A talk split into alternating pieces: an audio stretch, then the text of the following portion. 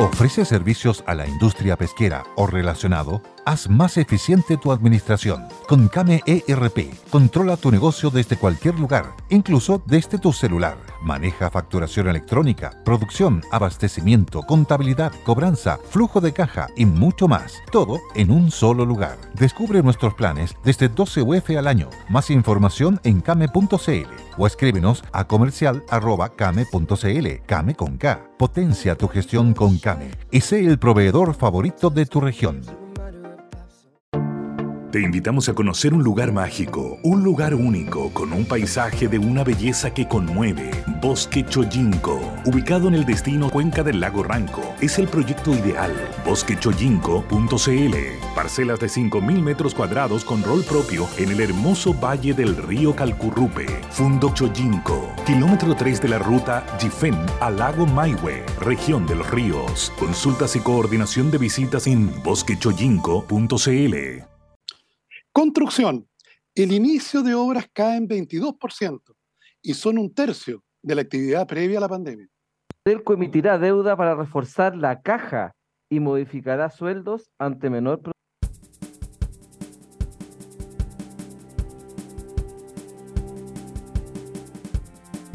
¿Qué tal? ¿Cómo están ustedes? Muy buenos días, gusto de saludarlos. Bienvenidos al eh, Buenos Días Mercado, iniciando este viernes 2 de diciembre, programa conversación con los titulares ya planteados por, por Tomás, por Willy. Eh, dos, dos, dos, noticias re malas, las, dos titulares de Tomás y, y, Willy, ¿no? El tema de la construcción y cómo se cae.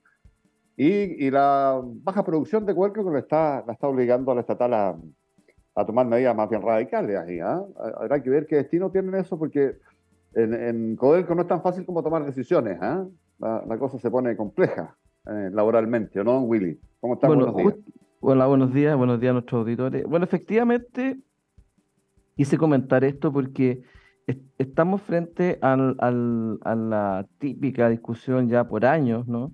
De eh, lo que tiene o no puede, puede o no puede hacer Codelco, mm. dado que es una empresa estatal, dado que todos los recursos que dispone debiesen ser del Estado. Eh, sin embargo, eh, una parte importante de los recursos que logran vender quedan en las manos de privados, digamos, que son los trabajadores fundamentalmente, ¿no? Entonces, em, eh, y los ejecutivos, por supuesto.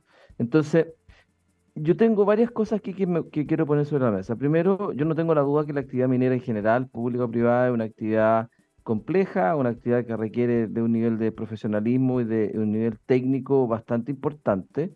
Eh, y quizás uno de los más complejos, creo yo, eh, de la actividad económica. ¿ah? La actividad minera tiene esa, esa, esa, particularidad. Por lo tanto, los profesionales que se requieren son profesionales eh, que, tienen, que tienen su característica de remuneración bastante alta, ¿ah? por, por, su mismo grado de especialización. Así que, desde ese punto de vista, hay que entender que la actividad Codelco, la actividad minera en general, tiene esa, esa primera característica. Lo segundo es que a mí me da lo mismo que a los ejecutivos les paguen millonadas de plata, me da lo mismo que los trabajadores ganen millonadas de plata, pero cuando son empresas privadas, cuando lo que ganen o pierdan sea de ellos. Acá, eh, muy desfachatadamente, creo yo, Máximo Pacheco, eh, con una mentalidad muy curiosa, así como de, de empresa pública, no siéndolo, eh, advierte que van a recurrir al mercado de capitales eh, haciendo, haciendo una, una, una, una, declaración que es bien curiosa. Dice, en esta dirección añadió que Codelco es una empresa que está permanentemente en el mercado de los bonos. O sea, lo que está diciendo es que es una empresa que permanentemente está endeudada. ¿ah? Eh, eh, y por lo tanto, claro, como a nadie le importa, porque es una empresa pública, no hay un dueño que diga, oye, eh, yo no quiero seguir apalancando la compañía, porque apalancar la compañía significa eh, cambiar mi leverage de mi, de, de, mi otro negocio o, en sí, lo que fuera. Eh, a él le da lo mismo, él, él encuentra que es una gracia que Coelco esté permanentemente endeudada. ¿ah? Y eso me parece muy, muy grave, ¿ah? siendo él el presidente de la compañía. tengo que reconocer que el presidente ejecutivo, Andrés Ugarret, es un tipo de primera, eh, profesionalmente creo que uno de los mejores profesionales de Chile en minería. Eh, yo conocí a Andrés en el trabajo de la, del rescate de la mina San José. Eh, Andrés Ugarret fue uno de los grandes artífices junto con, con Lorenz de, de, esa gesta, ¿no? Eh, y el nivel de profesionalismo y de manejo de Andrés Ugarret de verdad es superior. Así que no tengo duda de que Codelco tiene en él una gran, un gran ejecutivo. Mi, mi, tema va más bien con esta declaración del presidente del directorio, Máximo Pacheco, mm. que desfachatadamente dice, bueno, nosotros vivimos en el mercado de la deuda. Eh, y eso pareciera ser que no es razonable, sobre todo en un periodo, en un superciclo del cobre. Si estamos con cobre a 3 dólares 70, a 3 dólares 70. ¿ah? Entonces, eh, tener esta cantidad de problemas eh, que tienen que ver con la producción, tienen que con, cuando estamos en el mejor ciclo del cobre, te da la, te da la señal de que algo está mal. O, sea, se, viene haciendo mal hace mucho rato, pues, Bueno, sí, claro, pero, pero ahora es peor. ¿ah? Ahora es peor. Es peor. Lo que pasa es que los minerales medio agotados, de baja ley, con baja productividad y qué sé yo, son decisiones que se mal tomaron e inversiones que se mal hicieron hace mucho rato. Eh, es lo que uno ve, ¿no? Entonces, claro, esto no es sino un argumento más para confirmar lo que tú dices, que es que, ¿sabes qué? Está un poco lo mismo. bueno, es, eh, en la decía ¿Ah? de los gestores de las empresas públicas, finalmente es lo que a mí me, preocupa. Cosa que no me preocupa en nada, en nada, si la empresa fuera privada. Primero porque no, sé si habría durado tanto tiempo un presidente de una compañía diciendo una cosa como esa, digamos, ¿ah? eh, o, teniendo los resultados que ha tenido, eh, que ha tenido Codelco. Por lo tanto, eh, hoy día me da la impresión que aquí hay un problema que es un poquito más profundo y que, claro, no se va a resolver nunca porque Codelco es una empresa pública, pero que actúa en términos de remuneraciones como empresa privada. Y tiene toda la lógica. ¿Ah? Porque si quieren tener un profesional como Andrés Ugarret, que podría ser perfectamente presidente ejecutivo de cualquier compañía minera, hay que pagarle lo que le paga a una compañía minera privada.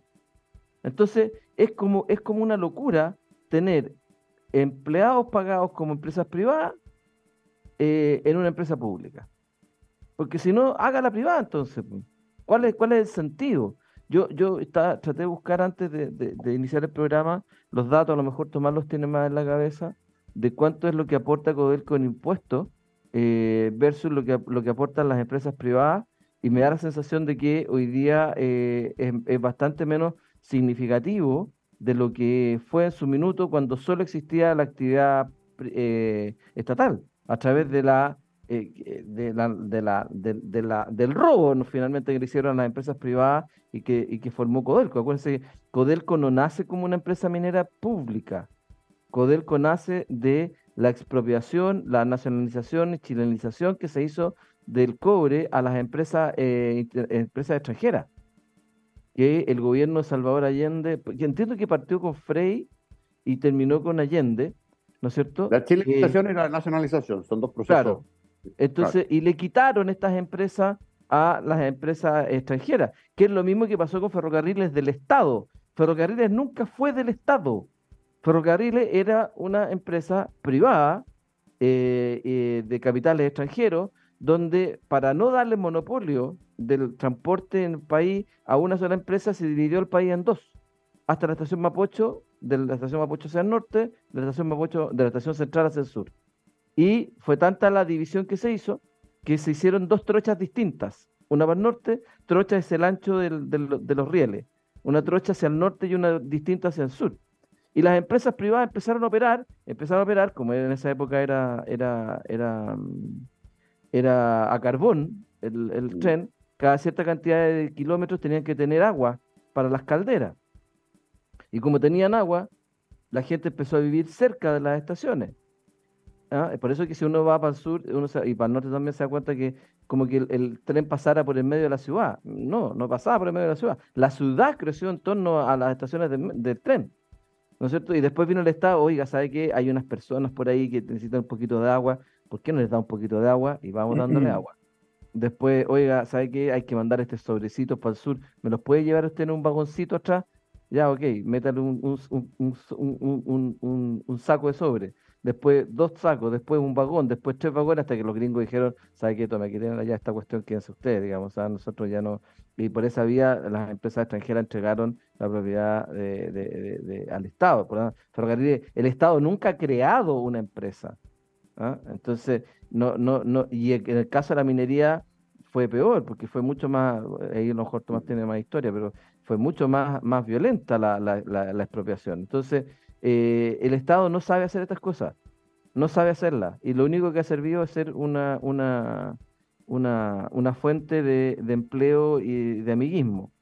Sí, tengo que reconocer, y no es porque yo haya estado ahí, que la empresa nacional de minería tiene una característica distinta, ¿ah? porque eh, es un monopsonio, nace como un monopsonio comprador para darle mercado a la pequeña y mediana minería que por las características propias tiene un rol social, sí, tiene un rol social. Yo siempre dije, aunque a algunos directores míos nunca les gustó mi frase, pero que la empresa nacional de minería, uno, no es empresa, porque es una oficina de fomento del Ministerio de Minería. Dos, no es nacional, porque con suerte es de Rancagua al norte, y tampoco es de minería, porque es una maquiladora industrial. Compra piedra y las transforma en cátodos de cobre. Eh, entonces, no, no, no, es ni empresa, no es ni nacional, ni de minería. Sin embargo, sin embargo, creo que cumple un rol muy importante en lo social, sí, en lo geopolítico también, porque si no existiera la empresa nacional de minería, hay zonas del país donde no habría ninguna actividad, donde hoy día hay pequeña minería que cumple también un rol geopolítico importante. Eh, es un monopsonio comprador para darle mercado eh, a, un tipo de producción que no tiene tú puedes trapichar oro, puedes eh, encontrar una vetita de oro, trapicharlo y sacar unas pepitas de oro y salir a venderlo, porque hay un mercado para el oro, hay un mercado para la plata, pero para el cobre, que saca una colpa con, con un 1% de cobre y 99% de puras porquerías, evidentemente que no hay mercado. Mm. Entonces, el rol de monopsonio, de monopsonio comprador que cumple Nanami creo que es fundamental. Pero como te digo, no como empresa, porque finalmente actúa hoy día como empresa. Sí, es cierto, porque también el Estado le dio cierta autonomía, pero que era, también era necesaria.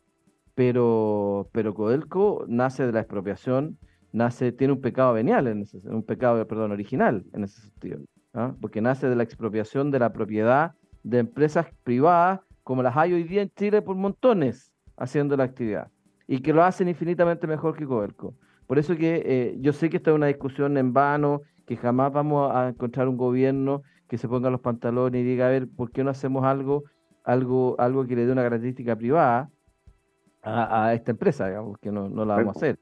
Yo me acuerdo con Tomás eh, eh, en, nuestro, en, uno de nuestros primeros eh, análisis como jóvenes economistas, hicimos una evaluación, ¿te acuerdas Tomás de, cuánto costaba Coderco? ¿Ah?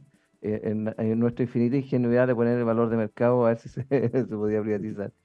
Y, claro, pero, pero al final del día hay una, hay una consecuencia política en eso, que no, que no da. Mm, mm, claro, lo que se intentó explorar en su momento, que algo hubo, era que, dada que la restricción constitucional es para los yacimientos propios de la nacionalización, eh, se pudiera entrar en asociación con privados en los nuevos yacimientos. Al estilo, al estilo Petrobras. Eh, bueno, eso no terminó muy bien, digamos, por el tema de la corrupción, digamos, pero pero no tuvo que ver con eso, digamos, es otra historia. Pero, pero, pero claro, se produce tal como lo que señala Willy. ¿Te fijas? De que, claro, no hay fuerza política ni para moverse en un lado ni en otro. Entonces se queda allí nomás, es la inercia. Mm. Es la inercia de ello. ¿Te fijas? Entonces, eh, claro, hay que tener cuidado porque también ahí se señala en el anuncio, tú lo comentabas, Willy, reducción de sueldo. Sí, ajustes de sueldo. Claro, que, que, que, que, no es fácil eso. No es fácil. Ahora, es delicado. Claro, pero lo que declara Andrés Ugarreta en la nota es que parece ser que hay una parte importante que está indexada a los bonos de cumplimiento meta. Mm. ¿ah? Y eso es ah. lo que les va a pegar fuerte, porque no, no, están cumpliendo la, no están cumpliendo las metas. el problema va a ser el día en que Codelco pierda plata y hay que ponerle plata del Estado, ¿ah? capitalizarla, que ya se ha hecho un par de veces. Eh, ahí es cuando, ahí es cuando, cuando vienen estos, estos, estos exceptores ¿no? de una empresa que, que la verdad si fuera privada probablemente eh, sería muy distinto. Mira, a mí me tocó, eh, y, me tocó, eh, cuando yo estuve en Enami, fue posterior a la venta que se hizo de la refinería Ventana. Enami durante mucho tiempo tenía que incurrir en deuda, no porque lo hiciera mal, sino que el Ministerio de Hacienda le exigía retiros de utilidades, como lo puede hacer el ministro de Hacienda a las empresas públicas, retiro de utilidades que utilidades que Enami no tenía o que no le daban para cubrir lo que pedía eh, Hacienda. Eh, entonces, eh, que, que, yo recuerdo que algo había ahí en la técnica presupuestaria que cuando tú haces el presupuesto de la nación con los ingresos proyectados, el exceso de ingresos, una parte de eso son de libre disposición del Ministerio de Hacienda. Entonces, claro, si a ti como empresa te piden proyectar cero ingresos, o sea, cero utilidad, y, después te dicen, oye, voy a hacer un retiro de utilidades, que no hay, pero te las piden igual y tenés que pasarle un cheque por 100 millones de dólares, evidentemente que eso fue endeudando a la empresa nacional de minería, la fue endeudando, endeudando, hasta que llegó un minuto crítico donde ni siquiera tenía para pagar los sueldos. Y se produce este acuerdo en el Congreso para que Enami le vendiera a Codelco la refinería Ventana, la operación de Ventana, y calzar completamente la deuda acumulada que tenía Nami, más algunas monedas que sobraron, parece, para, algún, para, algo, digamos, para la caja probablemente. Entonces, eh, cuando se hace esta operación, que a través de una ley, que se aprobó en el Congreso, etcétera, eh, de repente eh, se hace cargo Codelco y le empieza a ir mal con la operación. Entonces, yo me acuerdo haberle preguntado a un ejecutivo, oye, ¿por qué esto salió mal? ¿Por qué si le traspasan la fundición Mm. la operación de Ventana Coelco, que se supone que es más grande, que lo hace mejor y todo, ¿por qué le fue mal? Entonces un, ejecutivo que trabajaba conmigo me dijo, mira, es súper simple, porque cuando Codelco se hace cargo le pone la estructura Codelco. Y el costo Codelco. Y el costo Codelco. Por eso que no les da. ¿Se fija? Y porque además, eh, claro, yo, yo después en un aeropuerto me encontré con él, y no me acuerdo quién era el presidente, eh, Andrés Tagle parece que era, que era presidente Coelco, nos, encontramos en una actividad en el norte, en un aeropuerto, y me dice, oye, ¿te puedo devolver envuelta en celofán? porque la verdad es que un puro problema para nosotros, porque claro, quedó, quedó impuesto en la ley la obligación de Coelco de seguir recibiendo y procesando minerales de la pequeña minería, fundamentalmente la, de la sexta, eh, de la quinta y sexta región. ¿ah? Eh, y eso, claro, eh, es, una cuestión que entrampa un poco el, proceso de, funcionamiento de la mega estructura Codelco. Pero lo que te quiero decir es que aquí lo que me quedó en la cabeza es que me dijo, claro, pues si le pusieron estructura Codelco, ah, quizás con qué cantidad de supervisores y jefes de turno y anda a saber tú qué otras cosas. Entonces, por eso es que no les dio. Mm. Por eso aprobó Willy en el Senado el proyecto de ley para cerrar ventanas. Sí, pero ahí está, pero ahí está dando vuelta. Yo no sé si la. No, no, no, está avanzando. Sí, claro, no sé, los tipos están decididos a cerrarlo. Está con, está con plazo, sí, sí. Todavía no está cerrada, pero está en evolución ese proceso, sí, claro. Exactamente. sí. Bonito, bonito mono van a tener cuando ya de verdad la gente se vea en la calle. Mm. Es que yo creo que van a usar esta cosa de esta combinación. Te fijas, los que tienen más cercana a la edad de jubilación, jubilación anticipada, y van a ofrecer eh, resignación. Mm. Claro, lo que pasa es que ahí, tal como tú señalas, el mundo de. Claro, la gente de Codelco está acostumbrada a que te puedan cambiar de división. Te fijas, mm. forma parte de la cultura, es como, ser oficial de ejército. Mm. Claro, en, esa, en ese tipo de carreras tú sabes que la destinación puede cambiar cada dos años y que te van a mover de Antofagasta a Iquique o a Punta Arena. Claro, pero no sé la, la, gente de Ventana que, claro, no venía de Codelco. Pepo. Te fijas, va, a aceptar eso de irse a vivir a, Calama o trabajar a Calama. Y hay gente que vive, vive en el pueblo, digamos. claro, puede seguir viviendo allí, pero... Hay algo de eso, ¿ah? No, hay algo de eso, Tomás, ¿ah? hay algo de eso porque la gente de Ventana era de Nami, o gran parte de ella, y Nami tiene la misma cultura, digamos, de repente te mandan a Copiapó, te mandan... Sí, claro, acuérdate que tu familia puede seguir viviendo en la casa de siempre. Lo que pasa es que tú vas y trabajas una semana o 10 días y después tienes 10 días libres. Si lo que yo veo más problemático, fíjate que no tiene que ver con los trabajadores, tiene que ver con la comunidad. Porque mm. hay una, hay, hay, hay una actividad económica también que gira en torno a la fundición y a la, y a la operación, pues, digamos. ¿ah? Y, y esa es una operación importante en la, en la región de Puchuncaví. Entonces, piensa tú cuántos, cuántos eh, jardines infantiles tienen niños eh, de empleados de Coelco, que si se van, van a, van a quebrar, van a cerrar. ¿Te fijas cuánta actividad colateral hay asociada no, todo el comercio, pues, a, a, eso, a, eso, a, esos ingresos. digo, yo pues. creo, yo creo que, yo creo que eso puede, puede complejizar el proceso. No sé, la verdad es que no, no, no sé cómo, cómo podría. No, claro, pues, pero, pero acuérdate que, que, la comunidad no solo quiere cerrar esa refinería, sí. quiere cerrar las empresas que están alrededor. Esto es por, el, por el tema de, claro. Pero sí, mira, están, eh, el, el, ejemplo que se me viene a la cabeza es eh, eh, la minera Dominga. Cuando le preguntan a la gente eh, eh, de que vive ahí en el pueblo que se vería beneficiado gigante aquí petróficamente por toda esta actividad, le hacen una consulta. a la, a la población. Vota más gente que la que habitualmente votaba en las elecciones presidenciales, en todo. El 95% le, está de acuerdo con que se instale. Claro, obvio, obvio. Pero por supuesto, no sé. Oye, aquí, aquí el, el, Cote, el Cote me recordó las empresas americanas, Anaconda, Anaconda y Kennecott. Y la Braden Company. Bueno, esa, Claro, el siempre tan atento a nuestros comentarios. Esa nacionalización del cobre, creo yo, tuvo eh, derivaciones y resonancias políticas, evidentemente. Yo no, no, tengo, para qué explicarte que no estaba en ese entonces en la, White House, en el Salón Oval, y cuál fue su reacción y qué vino después. ¿ah? Entonces, cuando se toman decisiones de ese tamaño y de esa naturaleza, y yo tengo la impresión que un sector de, porque esto se votó unánimemente en el Congreso Nacional de la época, yo tengo la impresión que un sector que votó a favor de eso, no estando de acuerdo, fue para promover justamente la desestabilización del gobierno del presidente Allende. Esa es mi, opinión histórica, pero nunca ah, lo sabremos del todo. Nunca lo sabremos. No, y también se la vi con el, con, el escenario que se había producido, el que votaba en contra era considerado traidor. No, por supuesto, no, ni una posibilidad. Yo creo, yo, no sé si era cierta que Hermógenes fue, se fue al baño en el momento de la votación. Ah, ah nunca le he escuchado ese cuento. Hermógenes ah, pero es sí, pues, Que no votó. Que no votó a favor de. Mm, mm. No, porque tal como tú señalas, fue unánime. O sea, de los que estaban en la sala. No, por supuesto. O sea, tú dices que la mano de la CIA llegó a mm. resolver el problema. No, el, golpe en Chile fue un golpe de chilenos eh, hecho por chilenos en Chile. Espera, que se me fue la señal. Se me fue la señal. Por el pronunciamiento, don Wilber.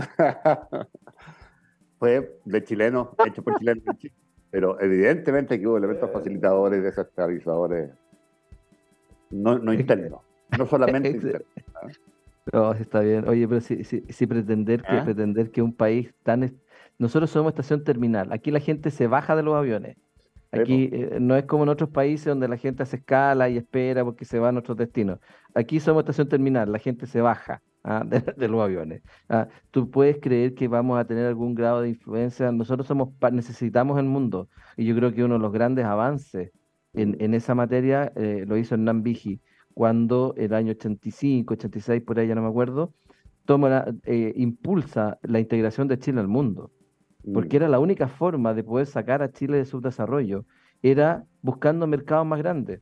¿ah? Era, era generando una integración muy importante, que al principio fue súper compleja. Andrés Concha, que en paz descanse, eh, cuando Andrés abre esta, estas posibilidades, empiezan a llevar empresarios chilenos al mundo y le dicen, oiga, mire, sí, mire, nosotros somos esto, sabe que es súper bueno su país, súper bien ustedes, súper bien su producto, ya, eh, quiero 40 millones de esto, cuando tú estás vendiendo 10 mil. Entonces, claro, al principio fue muy complejo, porque el nivel de demanda del mundo fue muy alto, ¿te fijas? Entonces... Chile igual vivió, William, esos años que fueron de, de, mucho, de mucho esplendor eh, del comercio exterior. Eh, igual vivió cierto boicot externo, todavía por razones políticas, que se extinguió el 11 de marzo del 90. ¿Mm? ¿Las uvas? la uva? Por supuesto, pero, pero eso, claro, eso fue un caso. Estuvimos eh, comiendo uva como, como tres meses. Pero, pero habían decisiones de inversión y de negocio que estaban modificadas políticamente y que dejaron de estarlo a contar del 11 de marzo del 90. Entiéndeme, el 7,7 por 7,8% promedio que crece a los cuatro años del gobierno de Elwin no se explica sin que hubiera, cambio de mano, sin que hubiera un cambio de mano fundamental en el planeta respecto de Chile. Y cómo es que fluyeron las inversiones a Chile desde entonces y no antes. ¿Ah? No, y ahora hay que tener súper claro también que China, siendo la nación comunista más eh, acérrima, es el principal capitalista del mundo. Mm. Las inversiones de China en Estados Unidos, las inversiones de China en África. Nosotros nunca hablamos de África. para nosotros África es como un continente así como que está en la parte de atrás. ¿ah? Nunca hablamos de África. Mm. Eh, pero las inversiones chinas en África son gigantescas.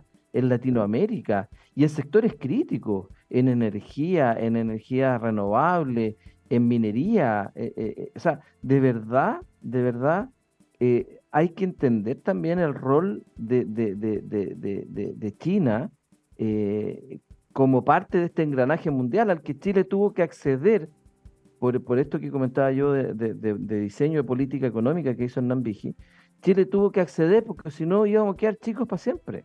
no íbamos a tener ninguna posibilidad de crecimiento económico y lo que bien dices tú, no íbamos a tener ninguna posibilidad tampoco de tener 30 años creciendo a lo que crecimos, 40 años, creciendo a las tasas que crecimos. ¿Te fijas?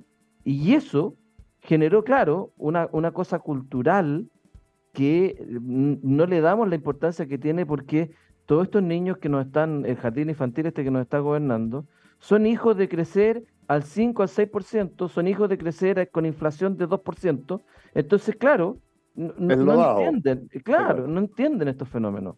¿Te fijas? Nacieron con el metro, mm. nacieron con el celular en la mano, mm. nacieron con el iPad en la mano. ¿Te fijas? Entonces, para ti, para Tomás, para nosotros y quizás para muchos auditores, que no nacimos con metro, que teníamos que tomar micro y uno lograba ver la micro de lejos porque tenía un color distinto a la micro. ¿ah? Mm. Esa era la única forma de identificarla de lejos, la micro. Y paraban en cualquier parte y uno se iba colgando en la pisadera. Mm. Y eso era como choro. O estos buses de la ETC, unos buses rojos, donde cuando te subías, el, más campeón era el que se había sentado en el motor atrás, arriba. Los, los Mercedes. Esos buses, eso no lo vivieron estas generaciones. Y por lo tanto, Claro, cuando, cuando en, Santiago se hizo el metro, el, dragado del metro, que era gigantesco, mm. años de años haciéndose y construyendo, hoy día, hoy día se demoran, creo que un tercio de lo que se demoraron para construir la primera línea de metro, que era entre San Pablo y la estación La Moneda. Ese fue la primera, el primer tramo de mm. metro que se construyó, que se demoraron, no sé, cuatro, cinco, seis años. Hoy día se demoran un tercio en hacer una línea de metro. Oye, eh, Ayer yo le advertía a tomar los riesgos de, ponerle play a un Willy. Usted sabe, hay que tener. ¿ah? Son casi las ocho y media en Willy. Vamos al corte perdón,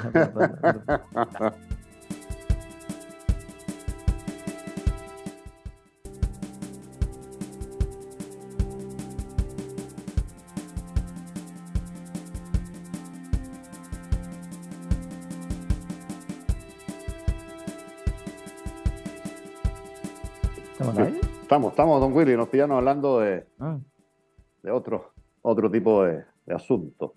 Oiga, ya, 8 eh, de la mañana con 35 minutos, eh, podemos revisar rápidamente tal vez los indicadores y, meternos en el tema que planteaba tomar los titulares, que me parece re interesante mirar porque apunta un sector que es bien termómetro ¿ah? de lo que le pasa a la, a la economía, ¿no es cierto?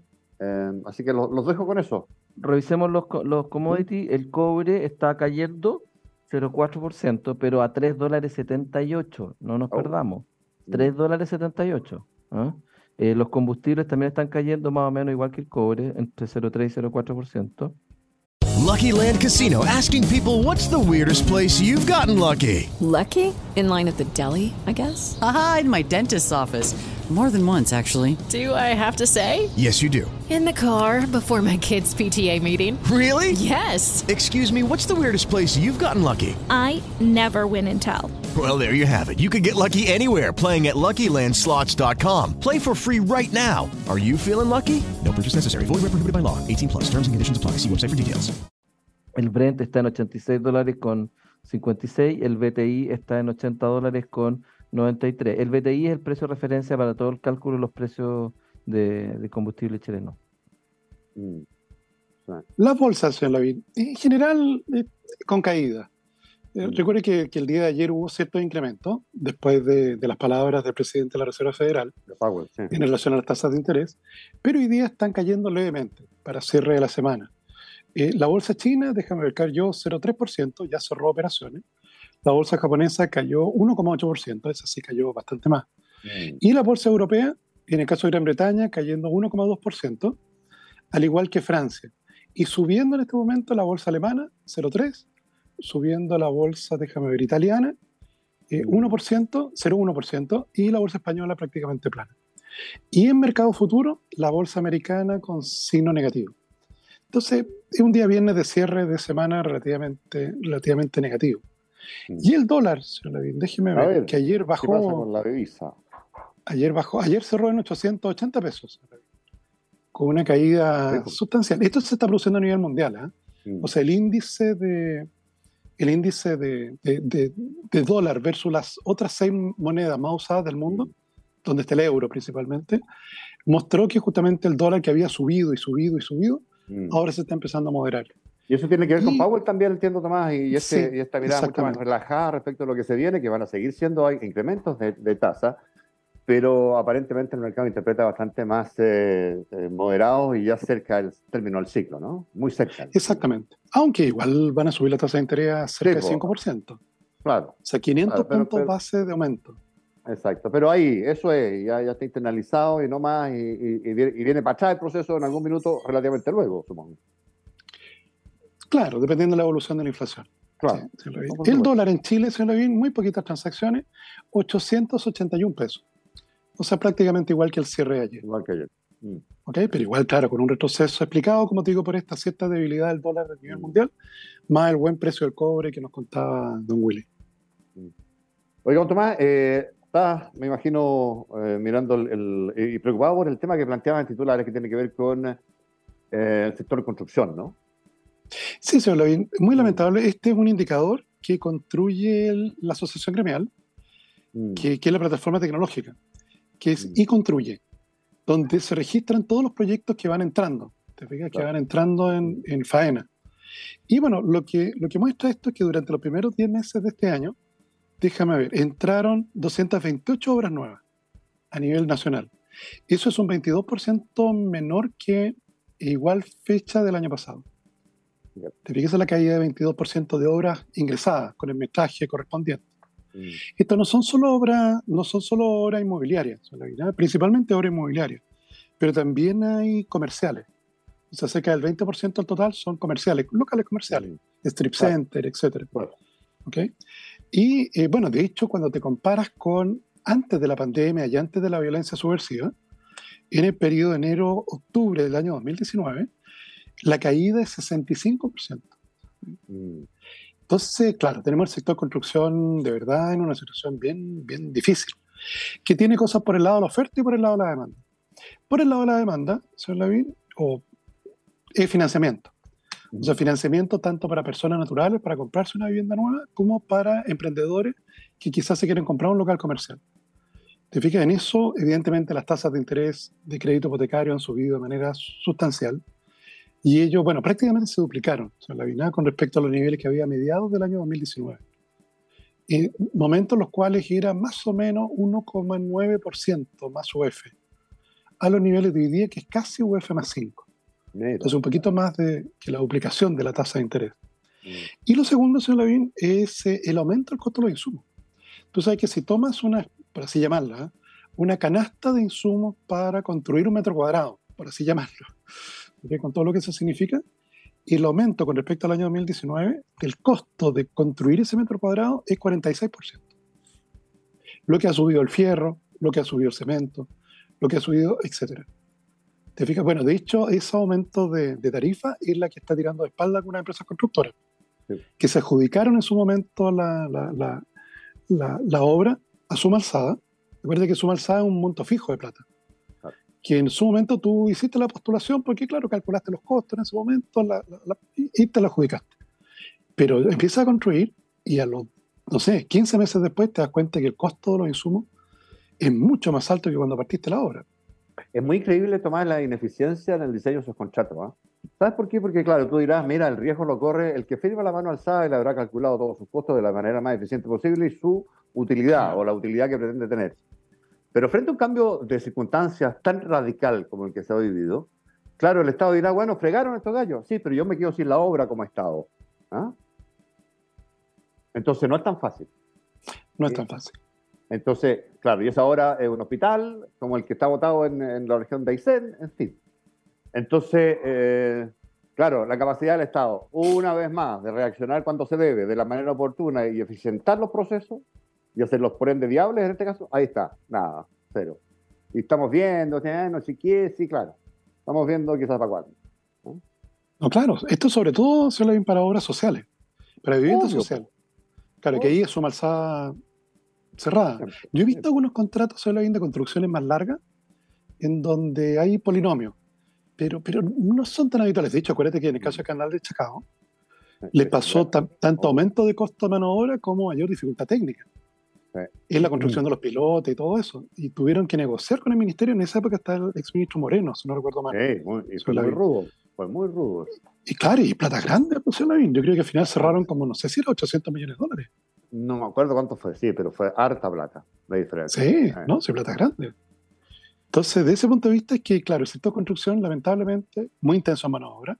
Yo creo que ahí Don Willy deben trabajar como 900.000 personas.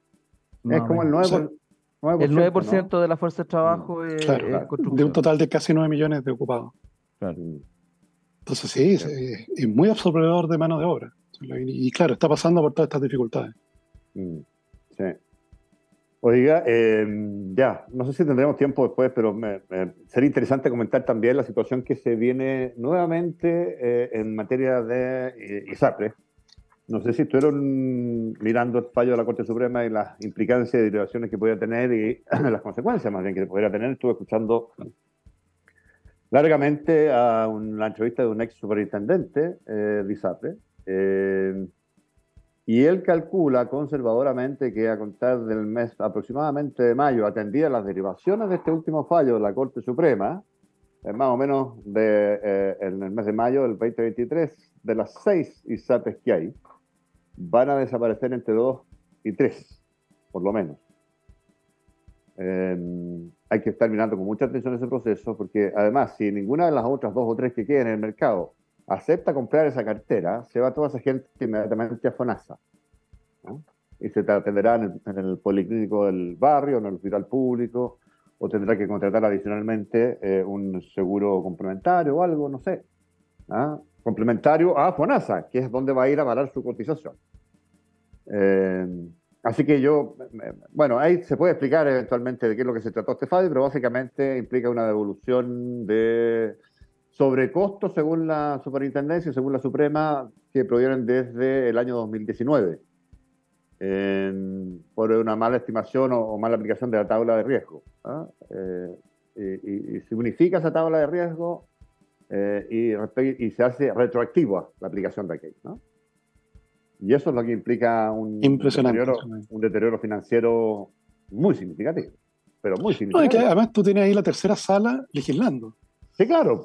Por claro, tanto que acusaban al Tribunal Constitucional de ser la mm. tercera Cámara, en esta materia la tercera Cámara está siendo la tercera sala, digamos, de la Corte Suprema. Es muy increíble lo que está pasando, porque además el gobierno, que el actual el gobierno, que nunca ha sido amigo de lo privado, está un poquito preocupado del tema. Ahora, tarde, ¿no? Ahora. ¿Ah? Entonces dice que se va a juntar con la ISAPE hoy día para ver cómo lo hacemos. ¿Ah? Claro, porque el camino una ley corta, que lo vi por ahí, eh, es difícil. ¿Quién va, quién va a dar un proyecto de ley para salvar? Hay 3 millones y medio de chilenos están esperando. Pero claro, que le ponen la etiqueta de inmediato de que el proyecto de ley para salvar la Y listo, y se murió el proyecto de inmediato. Siendo que en realidad es para salvar a los beneficiarios, a los afiliados. Obvio. Bueno, lo mismo, lo, mismo, que se dijo cuando, cuando se hizo el tema de los bancos, para salvar a los bancos. Si eso no fue salvar a los bancos, fue salvar a los deudores de los bancos. La, deuda subordinada. La deuda subordinada. ahorrante. Mm.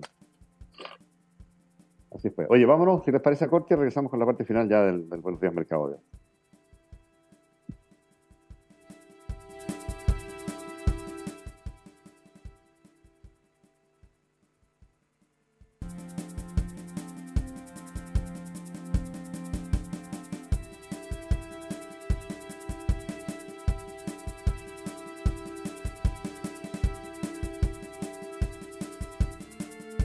De vuelta, nos queda casi nada, tres minutillos nos dice Willy, para deleitarnos una vez más con su receta que hoy día es eh, una carnecita, entre un corte, sí, un, sí, un, cocimiento. Oye, sí, al, aire, o sea, cuando estábamos comerciales, una auditora hizo un comentario de que esta máquina que estaba comentando yo, que la Kitchen ahí, podría costar de dos millones, un millón y tanto.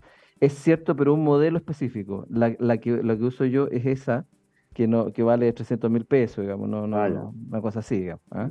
Eh, no, no, aclarado, el punto, Willy. Claro, la otra, la otra es una muy sofisticada, digamos, pero no, no es necesario para lo que yo estoy diciendo. Sí, no, fíjate que el otro día eh, eh, vi en, en, un programa que hacían una, una, preparación con un corte que es bastante popular y es bien poco apreciado en general, que es la sobrecostilla. Que no es caro No. y es un corte que si bien es cierto, el rendimiento finalmente, la carne por, por el peso, digamos, eh, es, eh, no, es, no es tan alto porque tiene muchas membranas, tiene grasa y tiene tendónicos, Mm. pero si uno la, si uno la prepara, no, no estoy diciendo que esta sea la mejor preparación, a lo mejor hay otras, digamos, pero como yo lo hice, me resultó bastante bien para hacer una carne deshebrada. Esta carne que uno después eh, le saca la arma como la desarma como en hilacha, ¿no es cierto? Mira. Después la vuelve a poner en la salsa o en el jugo de la carne que quedó y se puede usar para sándwich, se puede usar para acompañar con arroz, se puede usar para Mm. acompañar tacos, ¿ah? Taco, eh, claro. taco, etcétera. ¿ah? Y es tomar este corte que se llama sobrecostilla, o co- eh, limpiarlo un poco, digamos, sacarle un poco de membrana, sacarle un poco de grasa. Y eh, en una olla, yo lo hago en olla a presión, una olla a presión, eh, salteo eh, zanahoria, salteo cebolla eh, y salteo con, con todo tipo de comino, todas las especias que uno le quiera agregar, hasta que ya la cebolla en cuartos, no, no, no rayada, en cuartos. La zanahoria sí rayada para que tenga su, su, su toque. Mm. Y una vez que está todo eso bien, so- ese sofrito bien hecho, ¿ya? Le puedes agregar también cebollín, algunas cosas así. Pones la carne previamente sellada. O sea, lo primero que hay que hacer es sellar la carne en la misma olla a presión, de hecho. Pones aceite y vas dorando la carne por fuera. Y una se reserva, claro. y se reserva. Y después haces este sofrito, ¿no es cierto?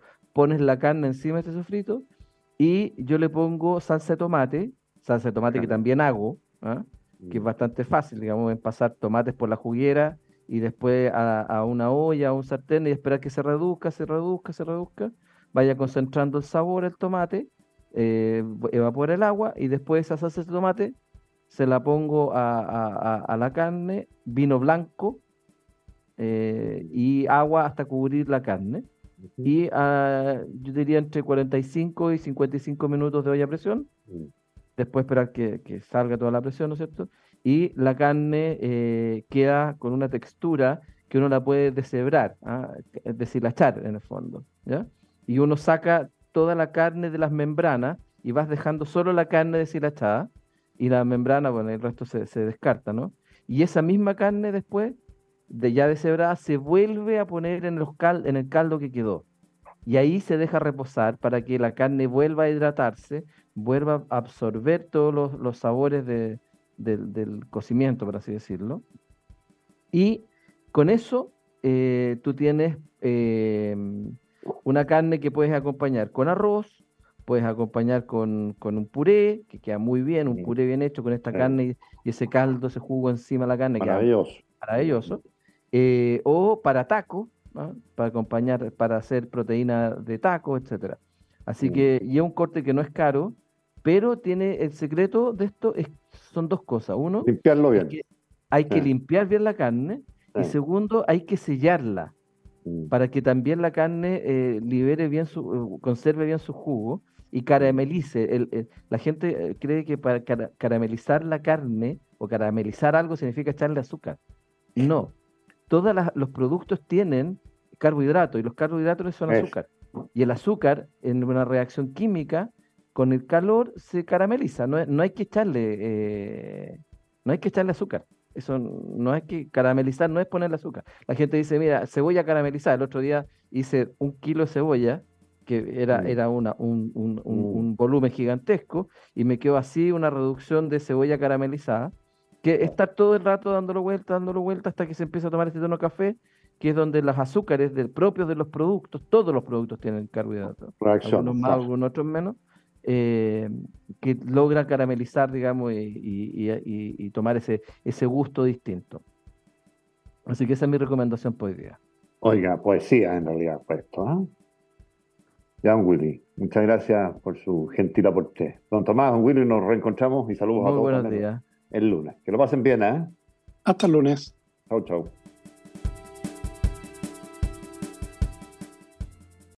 Lucky Land Casino asking people what's the weirdest place you've gotten lucky? Lucky? In line at the deli, I guess? Aha, in my dentist's office. More than once, actually. Do I have to say? Yes, you do. In the car before my kids' PTA meeting. Really? Yes. Excuse me, what's the weirdest place you've gotten lucky? I never win and tell. Well, there you have it. You can get lucky anywhere playing at LuckyLandSlots.com. Play for free right now. Are you feeling lucky? No purchase necessary. Void where prohibited by law. 18 plus. Terms and conditions apply. See website for details. With the Lucky Land slots, you can get lucky just about anywhere. This is your captain speaking. Uh, we've got clear runway and the weather's fine, but we're just going to circle up here a while and uh, get lucky. No, no, nothing like that. It's just these cash prizes add up quick. So I suggest you sit back, keep your tray table upright, and start getting lucky. Play for free at LuckyLandSlots.com. Are you feeling lucky? No purchase necessary. Void where prohibited by law. 18 plus terms and conditions apply. See website for details.